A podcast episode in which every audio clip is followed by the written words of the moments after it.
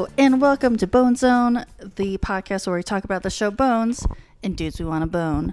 I am one of your co-hosts, Jack Smith. Along with me, the lovely Zen Lu. Hi, buddy. Hello. How are you? Very good. Very excited. Season one, episode eleven. We're getting into it. I did not write down the name of the episode. The woman in the car. There you go. Um, so here we go. We'll jump right in. Um, starts off with Bonesies in an interview show to talk about her book, Bread in the Bone. Yep. Is this a play on words? Um, honestly, I don't know. I, because I don't, if it is, I don't get it. I thought about it a lot. I thought a lot about bread. Same. Couldn't Per really bring it to a reasonable conclusion that would make sense. Me neither. I mean, honestly, I think they just tried to come up with a title that had bone Well, in yeah, it. Fair. So here we are. and I actually have not been. I know it's shocking to everyone. I haven't really been tracking all the titles of her books. I don't know if Oh, they've me mentioned prior titles of books. So is I this don't think so. a new one, or is this the same one she's been doing this whole Well, time? this is, I think it might be the, wait, well, no, there was one.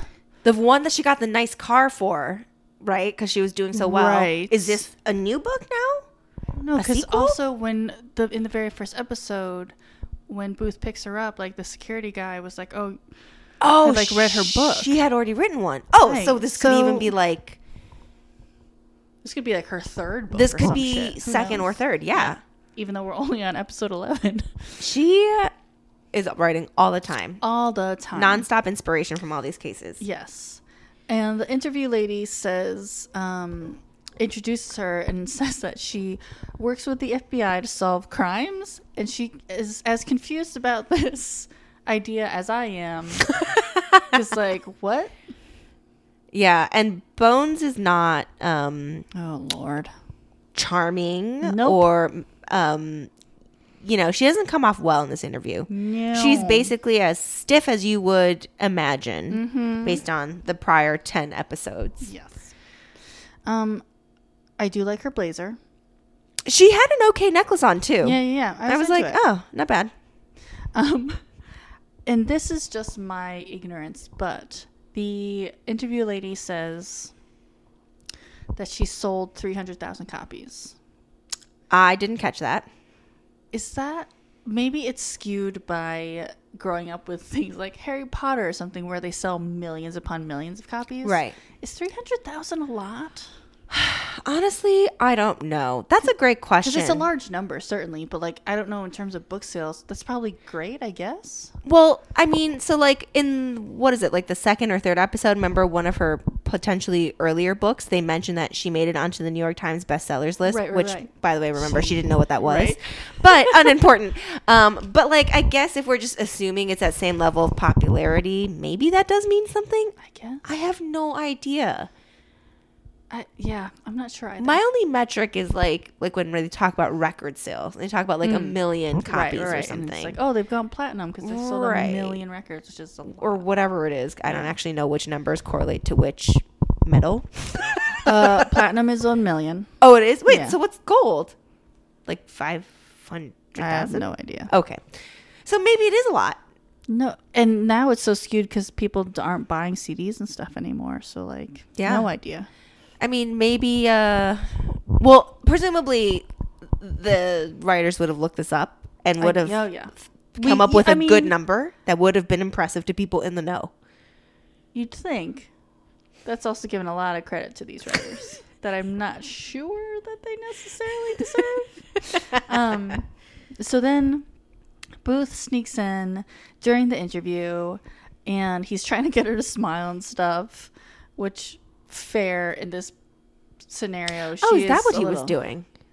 He was like, he was motioning for her to like smile, like Oh, I thought he was just being an asshole and distracting her in the interview. oh no, he's trying to be like, yay, this is you know, try to be yeah, happy. and, be like, more whatever. personable Yes. and likable. as if she's on the stand and it falls flat. Gotcha, gotcha. Um, and then when the um the theme for this episode was about children, Ugh, I was so annoyed. sorry, sorry, sorry. I'm not um, bitter at all. and so when the interview lady says, you know, a lot of our audience members is like, I think she mentions that their parents or something. young moms or moms with young preschool age Yeah. kil- children, right? Or she says something like preschool or kindergarten aged kids. I don't know, like young, yeah. And so she's like, so what do you like say to them or something? Or and like, what would you say to your own kids? And Bones is just like, I'm not having kids. And Booth looks Yeah. devastated. Right. I was Like- like, why did she declare this? It was not the That was not- question. yeah, no. And then Booth and the interviewer looked shook. And I was like, why do they care so much? Why were they so invested in her having children? And I even wrote to myself, I think this is supposed to be a bones tally. Really, this entire interview should be a bones tally. It was so Yeah, painful was to watch the interview ask questions that she struggled Yes. to answer in any way that made sense in terms of two people just having a conversation. Um, but I was just exhausted. I like I was like, whatever. I was like, we'll let it slide. So straight from there, Booth had come in because he has to take Bonesies out to a burnt out car. In the car, I took good notes about what actually happens in the story, and I was very proud of myself. That's great because I took almost none notes about the story. Almost none. almost none. Almost none notes. almost none notes. And normally I try to watch these right before we record, Mm. but obviously we had a little bit of a delay in recording Yes. from our original schedule. So now this is basically Oh, about 24 been- hours away from when I watched the episode. So I'm real foggy over Oh, here. okay. Well, we're good because I watched a couple hours ago. We're going to lean on you pretty hard. Oh boy. And I took good notes, so we're good. Um so uh he takes her to this burnt out car. There's a body in the driver's seat and they're like, "Uh-oh. Uh there's a little kid's backpack and a little kid's shoe has been left behind, so we're looking for a missing child." There's like a dead woman in the front seat. Yes. And then suggestions that there was a child, A also in the child, car who was now gone. And also part of the like seatbelt had been like cut away, so clearly someone Right. There and just grab the kid. yes, that makes sense. Um, so at the same time, um, we're they flip between because there's a the B story is that there is this uh, Agent Pickering. She's from The State Department. Yes. This I wrote. um, and she's doing like a security review for the Jeffersonian, I guess. Yeah, so apparently they need to do this review so that they would then be clear to work on potentially classified Yes. cases. Yes. Which I guess Sure. the FBI cases were just like, we don't give a shit. Right. Leak this everywhere. Put it on your blog. Tell fine. everyone. But now we have to really see if you're capable of keeping Mm-hmm. a secret. Um, so, um, Angela is working on a facial reconstruction, as she always is. Bones says that this person, based on like this tooth thing that they found, um, that oh, yeah. uh, this person is probably East a Eastern European immigrant. Um, and then Because she was wearing like a gold grill if your grill was in the back part of your mouth, like Yeah. dentures, which was apparently, she claimed, in some European some kind countries. of cultural thing. Yeah, like when Yeah. you're coming of age, they like give you this covering for your teeth. I guess. And I, again, I, wow, They blew by that real quick. I, clearly wasn't ready to put in the effort to Google to see if that's real. I don't want to yeah. be disappointed, so I don't even bother. um. So, oh, and so as they're all talking about this, um, Angela mentions the security lady Pickering, um, and Booth says, kind of jokingly, "Oh, do you have any secrets?" And Angela yeah. says, "Only the best kind." Yeah. And I just wrote so sex secrets because like what's uh what are the best kinds of secrets? I don't know. I'm an incredibly boring person. I just wrote, okay, Angela. I was like, whatever. we get it. You're wild. We get it. You're a real Samantha. Uh, sure. I will say two things that caught my eye during this exchange while they're talking about details of the case and trying to posit like where what was this woman's background, what clues do they have that tell them anything about her. Um, at some point, because they're working under the time pressure of potentially kidnapped child, and there's this whole thing like the first 48 hours are Right, very right, right. important. So Booth is it coming in hot. and He's like, Yes. "What do you have? Tell me anything." And Bones is just like, "Okay, normally like we wouldn't do this, but you know this is like a serious, like a different kind of situation." Hmm. So she's like, "I'm just gonna go with it." And she says, "I may be jumping the gun, Yes. Mm-hmm. but," and like she says some other thing about the evidence they found, and I just it stopped me in my tracks because that is a metaphor, Jax.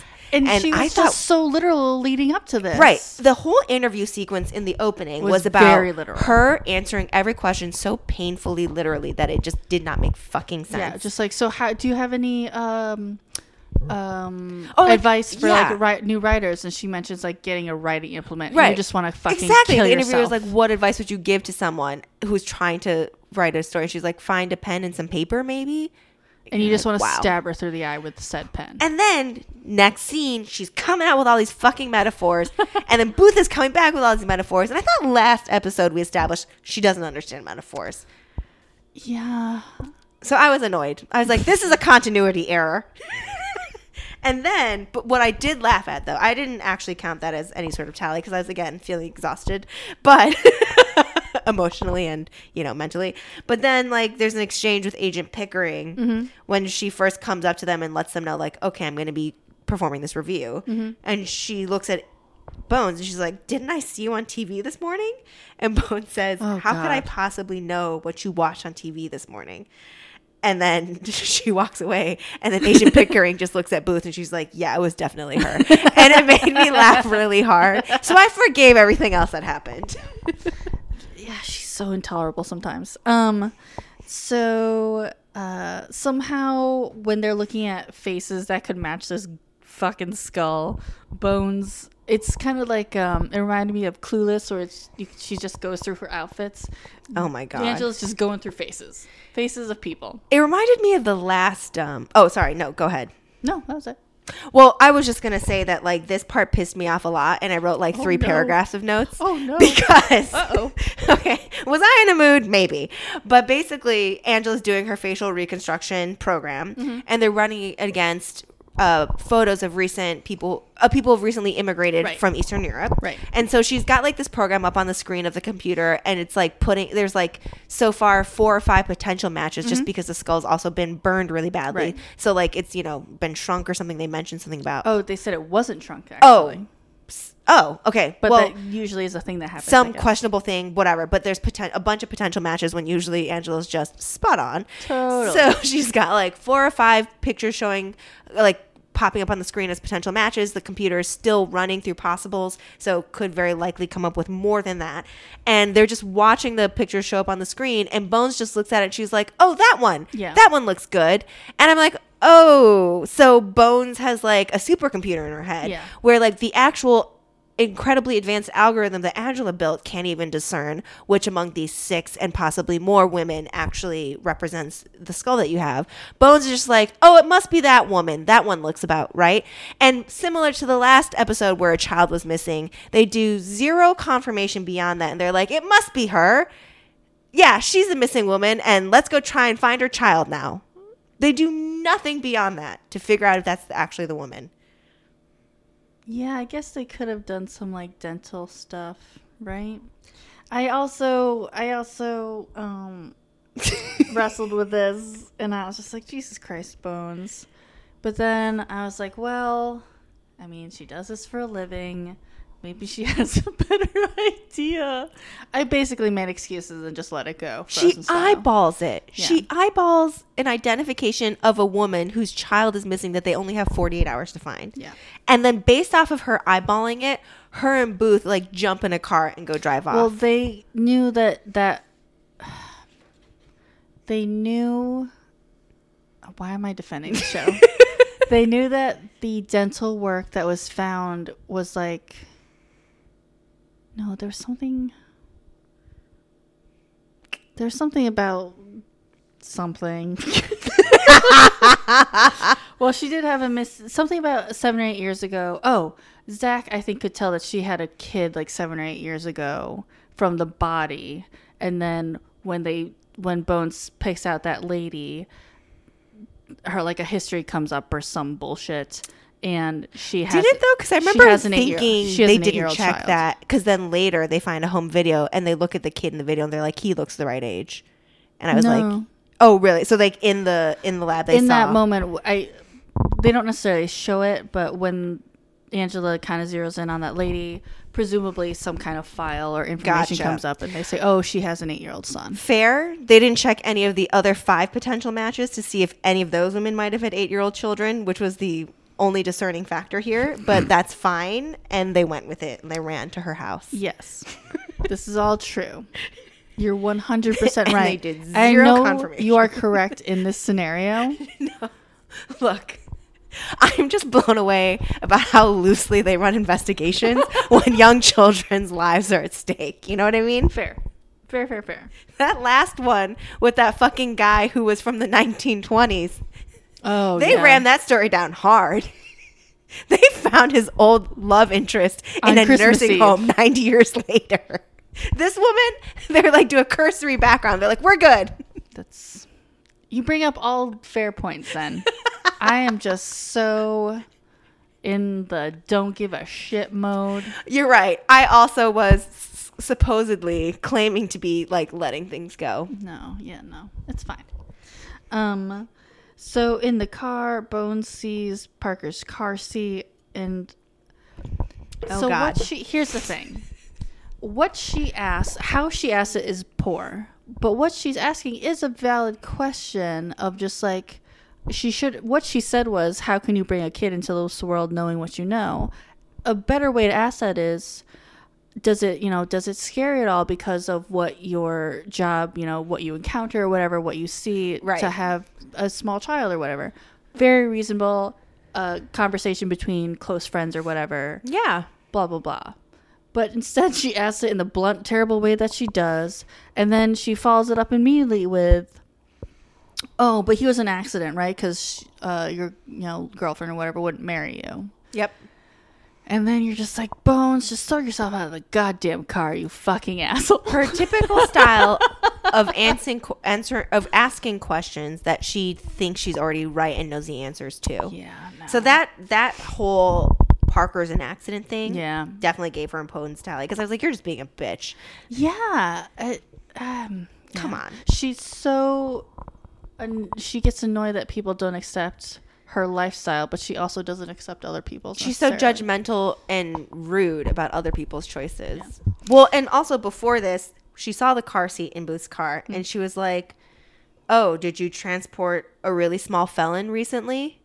oh is that what she said Yeah, that was her first question, and then he was like, "What? That's Parker's car seat," and she if was like, was a joke, "Oh, if that was a joke, that'd be really funny. Right. So here's the thing. I literally wrote. I can't even tell if she's joking or not because at this point she's so fucking ridiculous with like normal questions in human life. So I just gave it another bone tally because I was so angry because I I replayed that. I actually rewound to tell like was she kind of joking or not? I was taking notes, and so I missed that, and then I was like, "Oh, it was probably a nothing thing," so I didn't go back. And I wish I did because that's fucking funny. Well, because if it was a joke, it'd be really funny. Well, because then she calls Parker an accident, and she she Yeah. makes a comment that you said, like, "Oh, well, he must have been an accident because you know you and his mother aren't together, so that clearly wasn't the plan." And Booth, he's actually just like, "Wow," he literally says that was kind of insensitive. Yeah. And she's like, "Well, you could have just said it was a really small felon." And again, I couldn't tell if she was Oh. joking in that moment or not, so she got a fucking tally. I was like, she deserves to be punished. Um, so they head to this person's. Uh, so basically, when they when Bones decides that this is the person who was burned in the car, they see that um, she has a husband who they were. Oh, that was the other thing they separated recently, which was another thing that made them think like, oh, it's probably this person because so many times it's uh, signi- like husbands or wives who actually steal or like kidnap their own children Right, right, and they had shown it had shown that they had been recently separated for like the last couple months. So they tracked down their home to try to find the husband. Um, and I will say I did like Bones's coat. you know, well, it's a nice coat. Um, and then Booth notices nobody's answering the door. Um, and Booth notices that there's a truck across the street and a dude taking photos.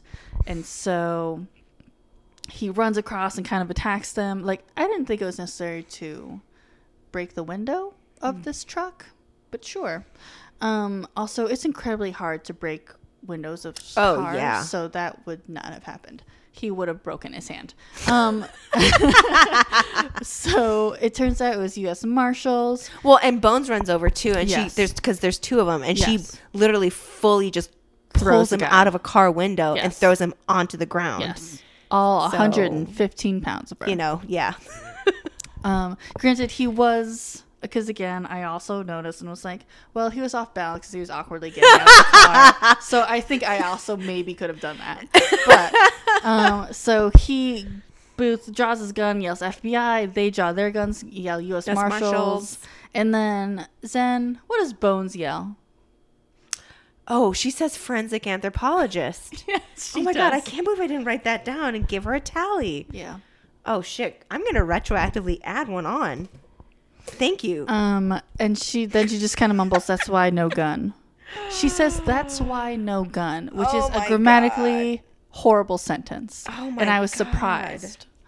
Um, so they're talking to these, and I feel like the writers were just like really proud of that joke. I think they thought they were really funny with that one. Um, so turns out that this guy, uh, the last name is Decker. He and uh, his wife separated, and he is in witness protection because he's uh, has to testify to a grand jury in this federal court case um, because he designs body armor for this company uh, called KBC Systems, and uh, he is accusing them of knowingly selling defective armor to soldiers in Iraq. And those sol- a bunch of soldiers died wearing that yeah. armor. So he's a whistleblower, and they need Yes. him, and they need to protect him. Um, and nobody. They reveal that nobody's actually telling this guy about his wife and his son because they don't want him to back out of testifying, which is gross. Um. In the meantime, at the lab, Bones and Zach found something in the wife's mouth, and they're not sure what it was. Yeah. And then it turns out it was cartilage from an ear. I'm just realizing that had been bitten off. That you never actually. Wait, do we ever find out? No, unless unless at the, at the end they show a guy who had his ear taped up or something, but I didn't notice. I don't remember that either. Cause like it ends. We'll get to it. Yeah. Yeah. Okay. Okay. I don't in know if. I just didn't take good notes or pay attention. No, but I I don't don't, remember think it they coming did. back up. No. So, um, Did they find out anything from the ear? they do. They just knew oh, the this is why they do. So, there's some earwax in the ear. There's stuff in the ear Yeah. that leads them to That- something. yes. So they give that to Hodgins, which is like, is that really under his purview? I don't know. I don't know, particulates. I guess earwax. I don't know. Um, so Hodgins is going to analyze that, and then Booth and Bones are watching a tape of Decker and his son, um, teaching his son how to ride a bike, and Bones doesn't see the point, and then proceeds to then turn around and explain, like. The anthropological like relevance of it. So I was like, then why are you questioning this, you fucking idiot? like, just I didn't get that either. He's a dad, too. I was like, why is this confusing to you? I don't I don't know. Um and so then Booth uh he starts interviewing Paulina's the wife's sister and says that uh Decker, Carl, the husband, was having an affair because um, Paulina found receipts from a hotel, and she's like, "Get out of here, Which cheater." we know is because he was meeting, like, attorneys and stuff because of the well, the then you find involved out. Yes. Oh, right, right, right. Okay. After that, um, Angela. Oh, well, okay. So she says that, and then they skip to Angela's security review, oh, right. in which you learn that she's had 25 addresses in six countries in eight years, Mm-hmm. and it's revealed that she has a husband. Yes, which she didn't think was a husband because it was apparently um apparently she got this husband through some sort of fire dance and she didn't think it would stick, It was so to speak. legal. Yeah. Yeah. Um.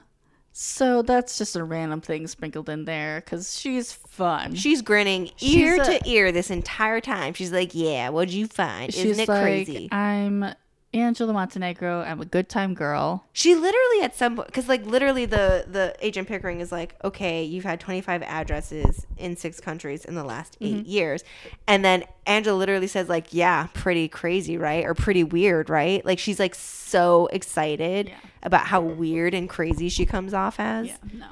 No, thank you. Too much. She'd be that annoying person at it. Like if you had like friends over and you included her, Yeah. she'd want to like stand out and be like special. But you know what's cool? Having a job. Yeah. So whatever, Angela. This from a person who's literally never even smoked a cigarette. Have you? Yes. Interesting. Never, because I have asthma, so I was like, this is just gonna kill me. I'm not gonna do oh, this. Smart. That's a good choice, and that was the right choice. Thanks. Smoking is bad for you. PSA. In case anyone listening was still not aware. I mean, I've barely ever done any drugs. Same. I'm not a wild person. No, I'm so boring. I am the opposite of Angela. I'm Me what you would call a a, a bad time girl. Just Wait. a stable time girl. Normal- regular, I boring time girl? Stability. boring time girl at home. yeah, a responsible homebody. Yeah. Um, so, uh, from there we go to Booth, because now he's talking to the people at KBC, which is Decker's employers, who say that he was nuts and a pain in the ass. And of course, they naturally deny any wrongdoing. Um, so then Booth goes back to the lab with the tapes from the motel that Decker was going to, and that's where we learn what you mentioned earlier. Um, that he um, He wasn't cheating on his wife. Right. He was meeting with his like handler or whatever. Yeah. Yeah. Um, he Booth also says that Angela can use her fat recognition program, Oh, but really it's the mass recognition program. I didn't get that. Like it's just so.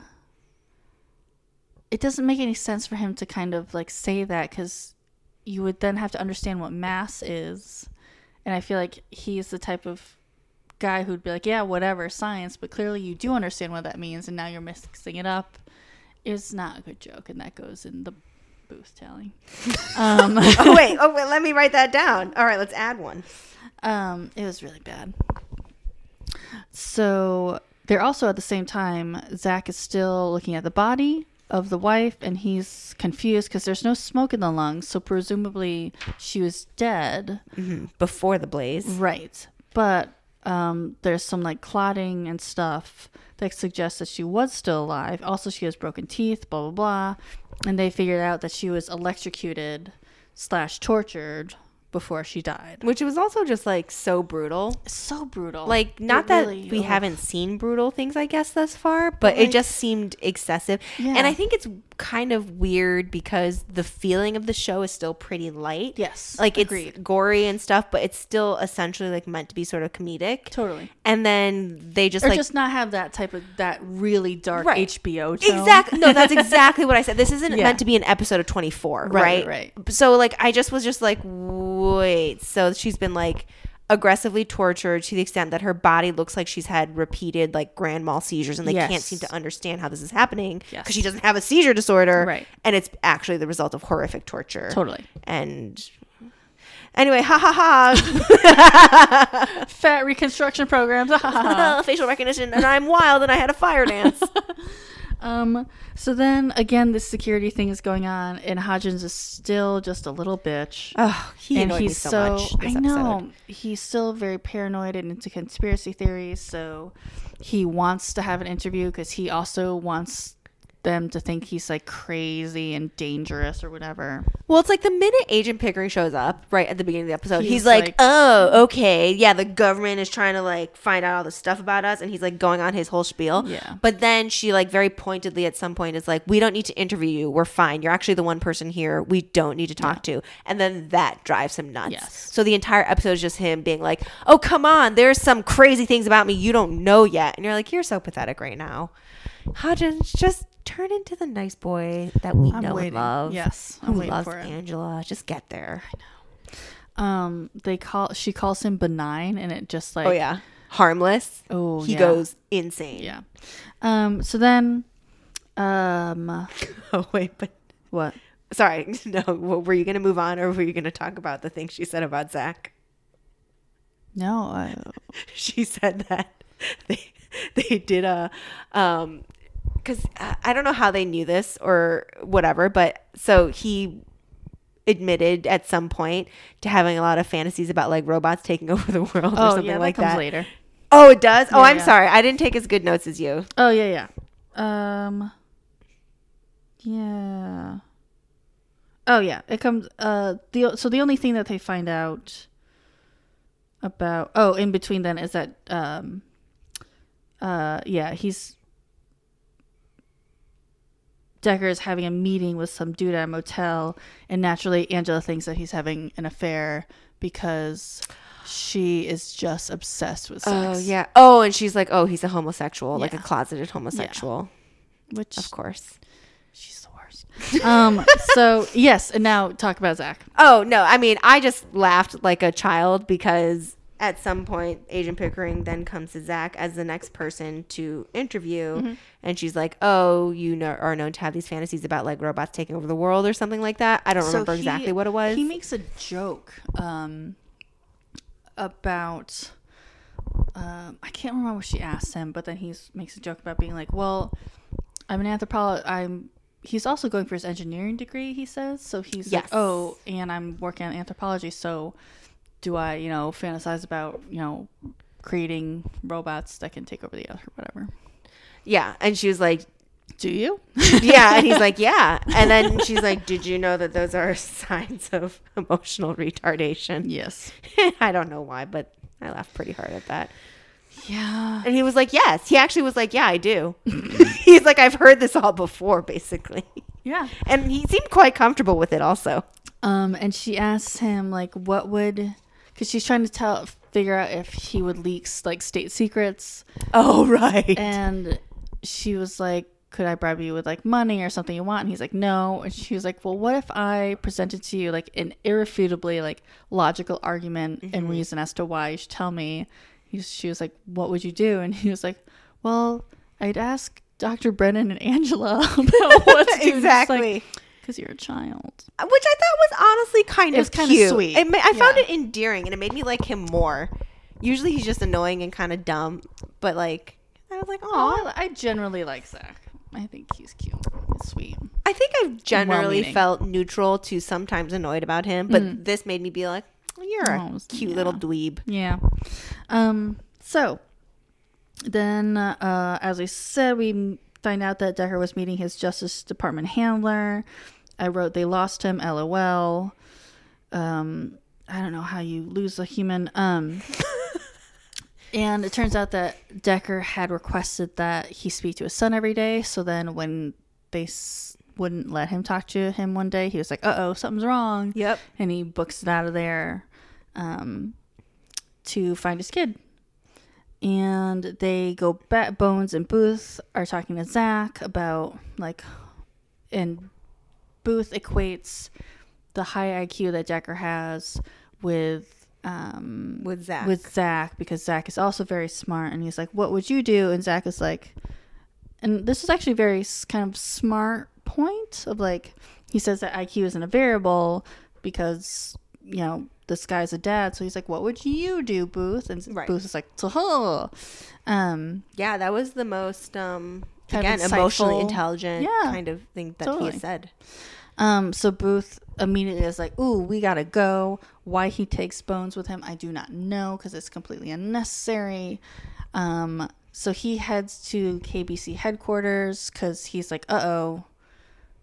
If it was me, I'd go to try to track down the person who I think is holding my son hostage or whatever, or Right. is in charge of those people. And the logical conclusion is the people I'm testifying against. Yes. So he's they're running there. Yes. So the reason that Bones is essentially with him is because she is talks to Decker as a fellow like rational scientist and gets him to like put down his gun and stuff. Oh god. And then we go back to the lab where Dr. Goodman is now being questioned. You found out that he was like sleeping with this he had in the past slept with this environmentalist person and so they think that would be a security risk because they'd use this like affair as leverage, but he wasn't actually having an affair. Yeah, he. It, they were assuming he was because they saw like phone calls or Right, something right, on but his like out- phone records. And they're just like, what do you mean you have a platonic relationship with a woman? yeah, he was like, no, we just like to talk to each other and talk about ideas and like have nice debates. Yeah. And they're like, what? Yeah. and so then we go back to Decker and he's saying that he won't testify and like go find my kid and he gives Booth a kind of like secret word to tell the son when he goes and finds the son so the son knows that Booth is a good guy. Yeah. It made me laugh too because um so they had to convince him, which Mm. kind of annoyed me a little bit the way that they tried to convince him because he was basically like anything that I can do to increase the chance that my son survives, I'm going to do. Yeah. And right now that Which is seems fair. like I'm not that the, the answer to that seems like not testifying. Yeah. And that one US Marshal guy, the whole is he the US Marshal or the attorney? I can't remember. He's the attorney guy. Yeah, so like this whole time he's been trying to come down on Decker, like Mm. you know, like any angle, like you're doing your Yeah. great duty or like Guilt and right, yeah. like or like it's more important for you to save all these other lives right, Right. now or blah blah blah blah blah, and it's just like so distasteful, and like all the other characters in the episode also give him a hard time, like you're Yeah. being a huge asshole. His son is missing right now. yeah. Um, but I I liked how so he gives Booth the code word, which is Mm. paladin, Mm-hmm. which is like the name for like some I guess in mythology or something like that, like Yeah. some protector Right. of of the innocents or something. Um, and somebody I can't remember is it Bones who's like, oh, that sounds like you, Booth.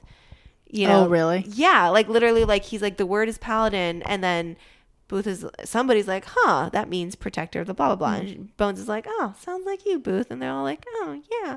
And then Bones laughs, and she's like, you military guys are all so sentimental, and that kind of made me laugh. she's like, she's like, you cheesy fuck ups. Basically. Uh, a knight renowned for heroism and chivalry. ah, okay, okay. Hmm. They didn't quite uh, explain it that way, but yeah, Essentially, they're just trying to it. toot Booth's horn. Yeah, basically. Um, so then we're going back to lab, and Hodgins finds grass particles from somewhere in South Africa, which actually doesn't end up being a thing really. Um, It just also- tells them that it's like South African mercenaries or something Yeah, that are doing which is this. random and seemingly unnecessary. Um, and then uh, again, more like um, particulates for, from seemingly like a mechanic shop. And so, at the same time, Booth has sent the uh, like the kid's pinky finger. Which how did they know who to address that to? I don't know. Um, That's a good point. and it comes with like a it comes in a nice little jewelry box thing b the note was written on cardboard. Oh yeah, it was like back off, written on cardboard, in all caps. But then with a nice jewelry box where the finger is. yes, like a velvety jewelry box. Just like what the fuck? You guys could find this jewelry box and not a piece of paper? Come Look, on. Jax. They they have to focus their energies Oh my and be as efficient as possible.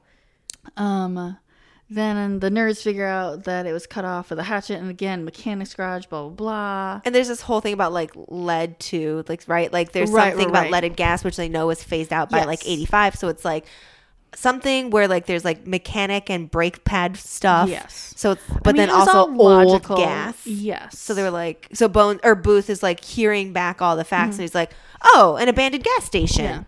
Yeah. Um, and they're able to do the whole triangulation of cell phone stuff. I mean, it all Yeah. silly, but it all actually was logical. and, together like, somehow, yeah. sense.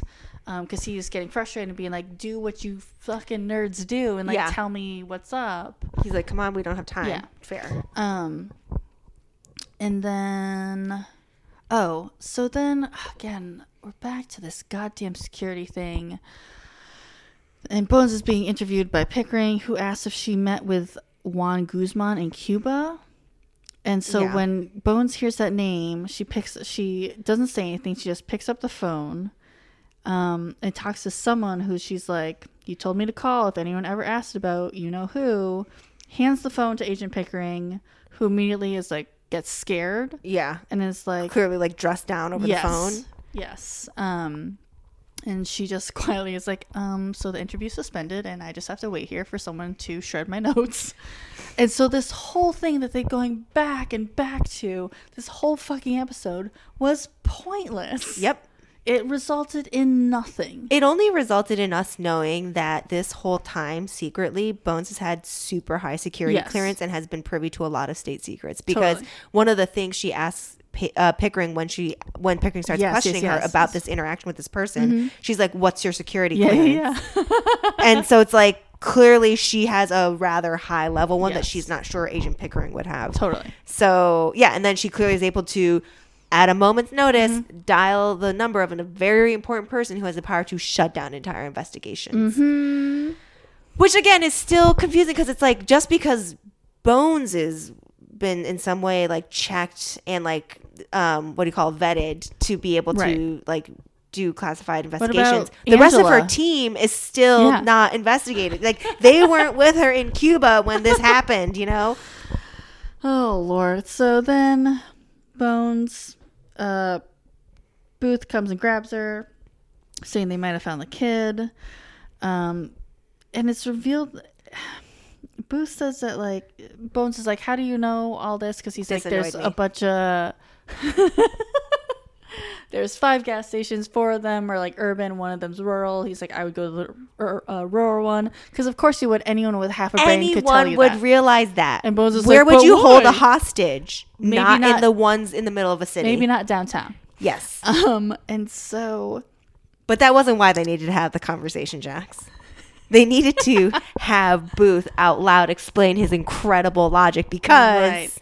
um, because he used to be the person that people were trying to find. he used to kill people. Don't Sniping, forget. baby. Don't forget, he's Paladin, the protector, Yes. but also at one time in his life, he was the person that needed to be protected from. Mm-hmm. Wow, wow. Oh boy. He's so complex. Yeah, and then again, they're racing to find a child who has had one of his fingers chopped off. And at this time, she's like, "How come we never take my car?" Oh my god, that's right. And he's he just goes, uh, "Do you have bulletproof vests in your trunk?" And she's like, "No." He's like, "That's why." And that made me laugh because like, you fucking asshole. He's so over her. why would you take your car?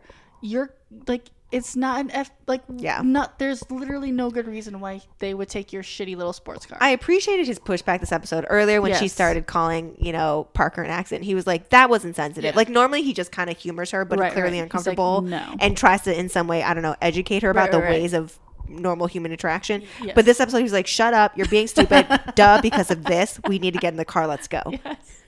It was great. Um then uh Booth does his Booth thing and the directions.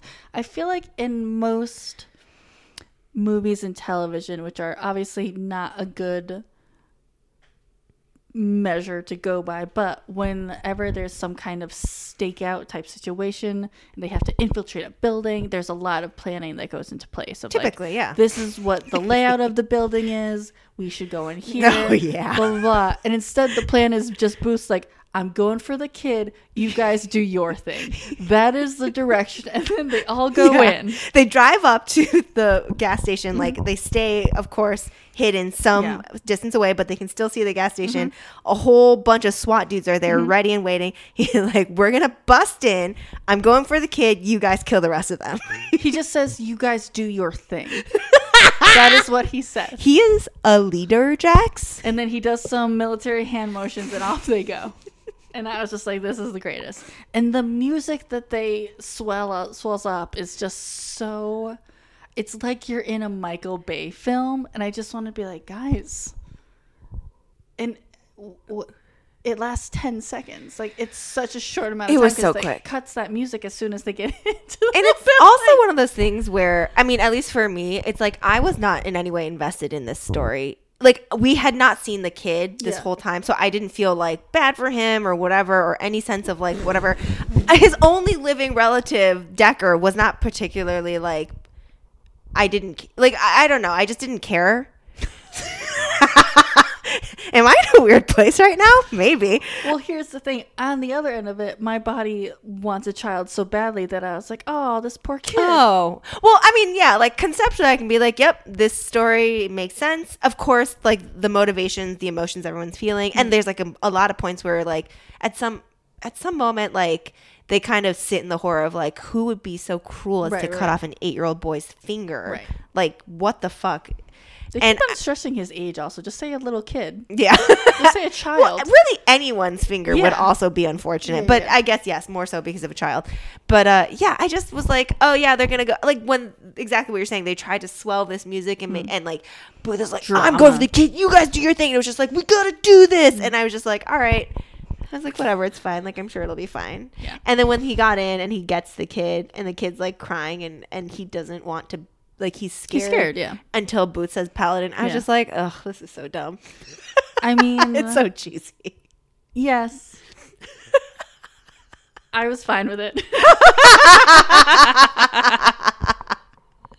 I think because they made such a big deal about the father being a fucking nerd and whatever and like teaching his son stuff. So I was like, of course these two nerds Mm. Would like the kid would know what that is and like it would be fine or whatever. They did show the video of like the the boy bike on the ride, bike. Yeah, And I get. Yeah, it's just normally dad. you have like the parent crying in the beginning, and in this situation, unfortunately, the wife was dead. So like there Yeah. wasn't a lot of that. And then And- you have the moment with Decker like holding the guy KCB or whatever at gunpoint. He's like clearly very distraught, but there, I guess there just wasn't as much emotional build up, so that I felt like really into Well, it. because a lot of the descriptions of the father is like, oh, he's very cold and he's crazy and blah blah blah. But like Yeah. in the one time that you see him before you actually meet him in person, he's like a totally normal, loving father. Right, like keep trying to draw parallels between him and the squints. Like, oh, he's like a robot like you guys, Like, but it's like seems no, like a totally reasonable person. And the fact, like, is it kind of crazy that he went to that place to like hold a gun to a guy's head? But like, my father would do the same thing right? if it had Who been me. wouldn't? Yeah, I would do that for my sister. It doesn't even have to be my child. totally. Um, one thing that I was also annoyed by though, before they the swelling heroic Oh, music yes. and they run into the gas station, Bones has to talk or be talked down by Booth because she wants to join the SWAT raid with them. Just want to point out she's Yes. wearing zero protective gear. No, we already know, as she said, I'm a forensic anthropologist. That's why no gun. she has zero weaponry, mm-hmm. zero protective gear, Zero in no way trained, Nope. knows nothing about combat, live fire, whatever Would actually be detrimental to it because people would have to worry about her. Yeah, she would probably immediately hurt herself Mm-hmm. and need to be taken care of. And she's just like, I want to go with you. And he's like, no. And she's like, no, but I want to. And he's just like, shut the fuck up. No, you're not going. He was like, I need you to not be yourself for 10 minutes, is what he says. And it's just like, and she finally fucking understands something. Like, what don't you get that this is, he has to say, like, these are not like anybody you've ever encountered before. Yeah. Like, this, like, hello, remember when they cut off a child's finger? Yeah. And she was just like, oh, yeah, like, you're the worst. I You're just- the dumbest smart person on the planet. this is a smart woman who you can't do the math about like there's five gas stations, four are urban, one's rural. you should go to that one. And then she also can't do the math of the practicality of like you shouldn't go there. You're into not a FBI trained raids person. on mercenaries. Yeah, mercenaries. everyone else here is an FBI agent who, oh, one of them, by the way, former Army Ranger who sniped people for a living, and all these other dudes are SWAT people. It just, I think, again, clearly I was in an angry place when I was watching this episode, but I'm just like, this reeks to me. It just made me feel like it reeks of privilege. Like Yeah, yeah, someone who thinks they deserve to be able to do something because they think they can do it. Yeah. When you have zero actual ap- applicable skills. There's I looked it up because it's the guys on their um like s- the SWAT esque guys. It says HRT on their Oh, things, and that stands for Hostage Rescue Team. Like they're Right. literally they are specially trained for just this situation. And she's a fucking nerd who deals with skeletons who thinks that she can run it. the arrogance to think Yeah. that you just because you happen to be Smart. really intelligent in one kind of way that you deserve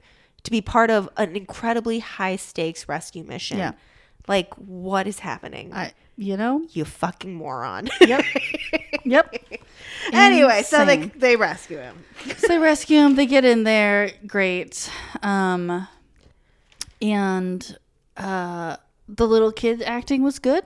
He did a good job. I've seen him in other That kid stuff. looks so familiar. yeah, definitely right. been in other he's stuff, always yeah. he's been a little kid yeah, in He's distress before. yes, totally. Um, and so at the end of it, like the dad comes. He's so happy to see his son. yep. Um, and it's basically Bones is like, so now, kind of like, now what? And like, who actually hired these guys? And Bone Booth's like, I don't know. We did our job. We found the kid. Like, we're not gonna worry about it. we don't need to solve this case. yeah. like this whole time, like I was so I was frustrated that we didn't know like who did this. You never know. Oh wait, because it's never confirmed. It's It's, never KCB. confirmed. Nope. Huh. Oh my god. I think. Yeah. Huh. Yeah.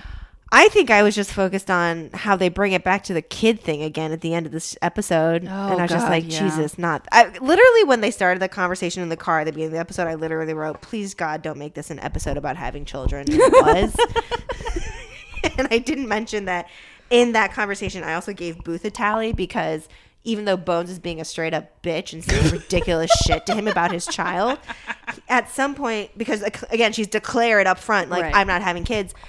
Booth starts being really obnoxious and he's just like, No, you'll change your mind. You'll have kids. Like Yeah. I hate when men try to tell women that. It's like my one of my many trigger points or whatever you want to call it. I hate that so much. Interesting. So I gave him a tally for that because it's like now you're just being an asshole.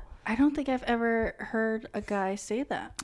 I don't know that it's necessarily always a guy who says that, but just like I this pe- general definitely heard people societal pressure Yeah, yeah, of like women who say they don't want kids is just because they don't know like they don't know themselves or they Right, don't know right, any right. better and like somehow it's inherent to all women that you're gonna have this moment where you're gonna be a mom and realize it was the best thing you ever did because it's like your only purpose or something Mm. Yeah. i don't think it's always the the undertone isn't always that it's your only purpose but it's just i don't know i think it frustrates me how intertwined the idea of motherhood is with Yes. womanhood and like being a fully accomplished and successful woman. Mm. So anyway, so that pissed me off greatly. So he got a tally. Yeah, like you're not f- fully fulfilling your role as a Yeah. woman unless you have And a it's just child. so dismissive to be like, no, you'll change your mind. Like, shut the fuck up. You have no idea what she's thought about this. Or what who knows what childhood trauma li- Right, like take all, into so many factors All of the things we know about her that she she is an orphan. She was in the foster system. She was abandoned by her brother. Like All the things. Maybe not shocking that she's not like super into the yeah, idea of kids. of course i didn't even think about that But anyway, yeah. So, So this they episode was, check in and they're like still not gonna have kids? And she's like yep. And she's like still glad you had kids? He's like yep. Because he was gonna say no at that point. He's i like, actually deeply regret this. After today i wish parker was never born.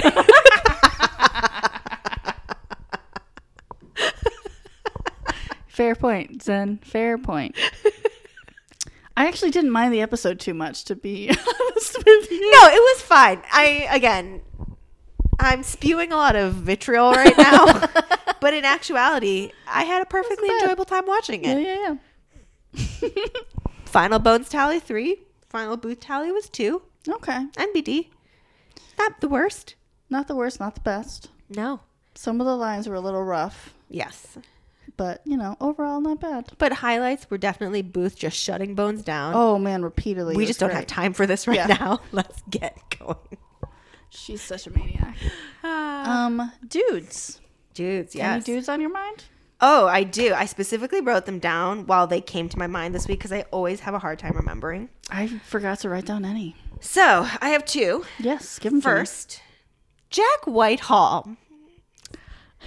of course you like and you're gonna love why. you idiot Because I have seen him before. I'm not like new to his comedy. I've seen it before. we should say he's a british comedian Yes, he's okay, like in yes. his late 20s early 30s I've prim- I've primarily seen him on what the British like to call chat shows. Right, right, I right. don't actually. I don't know that I've actually made it through the entirety of any of his specials. I don't know how Yeah, many no. he has, but I know I've tried to watch one or 2 mm-hmm. So Same. I've only seen him do little clips on talk shows and been like, "That was really funny clip. Like that was a funny mm-hmm. story." But by and large, I'm not like a huge fan, so I'm just like whatever. And I've noticed him before and been like, "Oh, he's cute," but then like is cute, whatever. yeah. Then I watched Good Omens recently, finally, caught Mm-hmm. up on that. Um, and he plays a character in it Oh, who is that. basically a software engineer dweeb who wears Oh, God. horn rimmed glasses and just like, you know, your typical nerdy dweeby Yeah. clothes. so you Um, fell deeply in love And I was immediately like, who is this man and how do I marry him? Who is he? How do I find him in real life? How do I get myself hitched to this guy right away? Have my Oh, kids, God. or rather, I want to have his kids. Yeah. Um, and then I googled it because Oh, I didn't now you want to have kids. yeah, if it's with him, I'm in. And I didn't even recognize who it was. Like I just Oh, knew really? that the face was familiar to me, and I was like, "Who is this?" And I had to Google it, and then I was like, "Oh, it's Jack Whitehall," because I didn't recognize him with the glasses for some reason. But I was like, "Not even Jack Whitehall. This version of him wearing this outfit, which I don't think he wears in real life. I'm into that." And I, in the process of googling him, discovered he's like.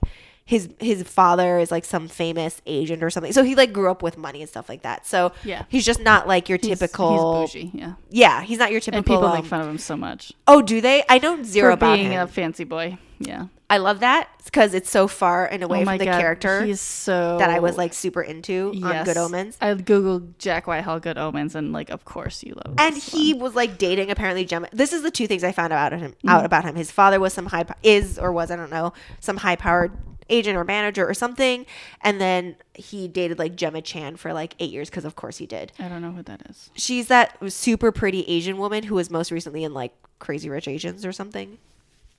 No. Yep. No. Yep. So I'm that sorry. guy bagged that fucking What? stunner. Also, she seems older than him. Just not because she looks older, but 'Cause just she's the way she carries seeming? herself. Yeah. Yeah. Yeah, they, apparently they dated for like seven years. Are you fucking kidding me? How dare you get your dork penis away from this beautiful Asian woman? But you're gonna laugh because my second person, which do you want to say someone first? She's 37. I'm sorry. You're still reeling from the news. I- Wait, how old is he? I'll tell you in a second. He's 31. Okay, that not a huge difference. But yes, in in like Oh, in how they come off She the maturity level. oh, Yeah, no, she should be dating like Daniel Craig style Yes. type of dude or something. Yes, Totally. 1000%. How? If I could just go back in time and tell her this. Gemma, don't He's such do a it. goof. I I've literally seen him in nothing pretty much except for this. I like him. I've also seen him on a lot of British chat shows and panel shows and stuff, and I like him. Um, I just he has his whole his kind of shtick is um the um um wow, it's a show uh with Jason Bateman, Arrested Development. Like he Yeah. just he's like a, a Oh, boy. is he like a Job? No, Oh. he's just the term or like arrested development. Just like Oh, like yeah, yeah, yeah.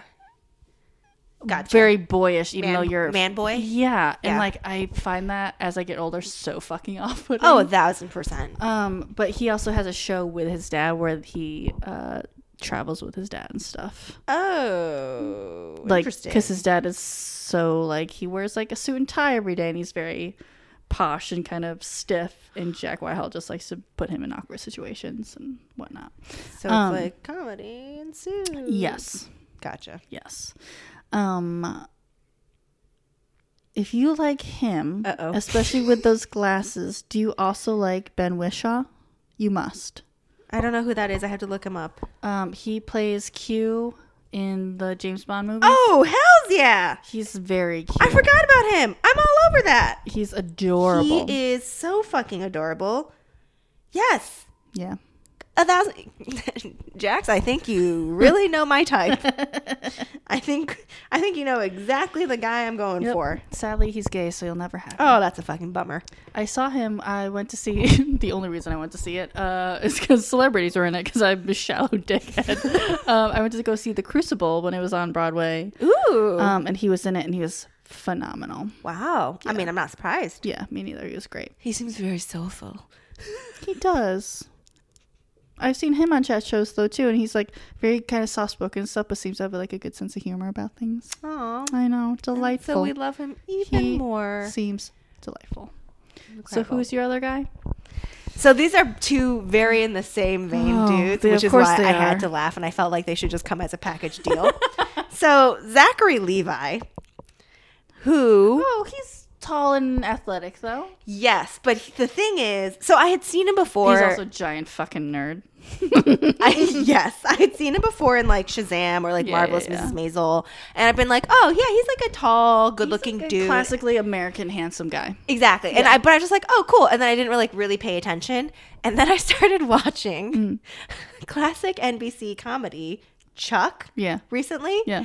Where or did he- you text me about liking Chuck? I did. First of all, yes, let me just say I was shocked by how much I liked it because it's like this really goofy, cheesy spy show. Mm-hmm. But I was actually like laughing during it. I was like, I'm into this. I feel like that's also just like the type of light, like the mood that you want these days. no real stakes. Yeah. Funny You're not situations. worried. And silly. Zachary Levi and the girl who um and there's this other character in it who's like the serious NSA agent on the team. Yes. They do really good like deadpan like reactions and stuff like so it's like and like good line delivery. Yeah. So you're kind of like this is actually shockingly funny. It was on Um, during like the office days when NBC was churning out decent comedy. oh, is that what it is? Okay, I didn't watch it when it was on. Like and it Mm-hmm. it was just like on while we were in college because I remember a friend of mine was like, uh, "I gotta get back for Chuck." oh, I mean it's nothing that I would like change plans for like your friend, but I mean just kind of yeah. I'm just pleasantly surprised by how much I liked it because I was I put it on just to be like, what's this about? Mm. And I thought it was going to be really bad, and it wasn't. Yeah. Um, but so in this, he plays. It's clearly meant to be like he was part of the Geek Squad at Best Right, Buy, right, except right, he's called a nerd herder at a Buy More. Yes. Um, so he just wears this super dorky, like white collared shirt with short sleeves and He black looks like tie a Bible salesman. he not even that it's like that would be even too nice it's just Oh, like, no. he's like just wearing baggy jeans and converses and he's just helping people fix their computers Yeah. and i was so in jax Oh, and his God. hair is overgrown like in the early seasons Okay, so his hair is like really Yes. Oh, you like that? Ugh. I'm sorry. That was so. I. I'm sorry. It's like it's very Jim Halpert. oh my god it's like early yes seasons one through three jim halpert or whatever Slightly different style, but same, just kind of shaggy. Their guy. voices sound the same because when I watched the first couple episodes of Chuck, I was like, "There, him and John Krasinski have extremely similar voice like tones and stuff." I can see it was very like if you weren't looking at the screen, you might even think it was Jim. Uh, it was John Krasinski. Oh. Yeah, and they have the exact same facial facial kind of thing, and they do the same sort of reactions. Hmm. So I almost was like, I bet these two guys were out there auditioning for all the same parts. Oh, they sure. saw each other a million times. Yeah. always going out for the same parts. Totes. Anyway, yeah, One guy, Emily Blunt. one guy named Blunt. I don't really know what his deal is. All I know is because again, I googled him immediately to be like, "Oh, do I know who this is?" Mm. And then I was like, "Oh, doy, it's Zachary Levi." And then I immediately found that he dated like Missy Peregrym for like uh, ten years, and they were like married for like a second. Who? Missy Peregrym. Who the Is I know her because I watched her in some random gymnastics version of Bring It On from way back in the day. And then I also watched her in Rookie Blue because I am a disgusting person who will watch almost any television show. So many words I don't recognize. well, you know what Oh. Bring It On was, right? It's like cheerleading squads competing for each other. yeah. Yeah, so there was like some gymnastics version of it where Oh, it was like the same idea, but it was like they were gymnasts or something like that. I don't really remember. I mean, they make a nice couple. Oh, I like her wedding dress. She's very pretty. Um, and so she, I just know her That from wedding dress is seeing that movie. Yes, and she has a phenomenal body. Just as side note, she's Mm. Gorgeous, and she has an incredibly yes, and and that's why like in that gymnast movie they show her in the like the leotards a bunch, like doing the routines, and you actually think like holy shit, she could do Yeah, them. she looks like she kind of reminds me of like Jennifer Garner type, tall, Yes! lean, athletic kind of. yeah, body and I have type. no idea if she actually did them. And this again is a movie I saw probably twenty something years ago, so. I remember almost nothing about it. But that was like the last thing I remembered about her. And then I watched Rookie Blue because I'm a sap, and she plays like this rookie cop in it. Obviously, I was all in. Anyway, and then so I, I just only knew her from that. And then the fact that they dated each other for that long and were for like married for three seconds, I was Mm-hmm. like, oh my god. Anyway, that, this wasn't as big of a bomb for you as the other one because you because you Um, I don't think you feel as invested in either of these people. Correct. um. Also, I remember I was like, "Oh, Zachary Levi is very cute," and then I found out, and again, only three people listen to this podcast, so nobody cares. But I'm an atheist, and so when I found out that he's pretty Christian, I was like, "Ooh, Oh, I'm out. I'm out." Oh. he seems like a lovely human being, um, and his interests very much overlap in terms of like nerd stuff. But I was like, oh, um, which I was like, I wonder if that hurt his career at all. Cause not that he's like shouting it from the rooftops, but like I wonder if that made Hollywood kind of like be a little bit hands off with him. I mean, Chris Pratt is also very Christian. That's true, but he was very famous and successful before he really kind of let that leak. I feel like leak, like it's a terrible secret, you know. Oh, I I mean, I never followed Zachary Levi in any way, Mm. but I. I guess I, actually you're right. I don't know. I wasn't following Chris, Chris Pratt very much either, so it's not like I would know when Mm. he started to become more outspoken about that. Uh, I think it was post divorce.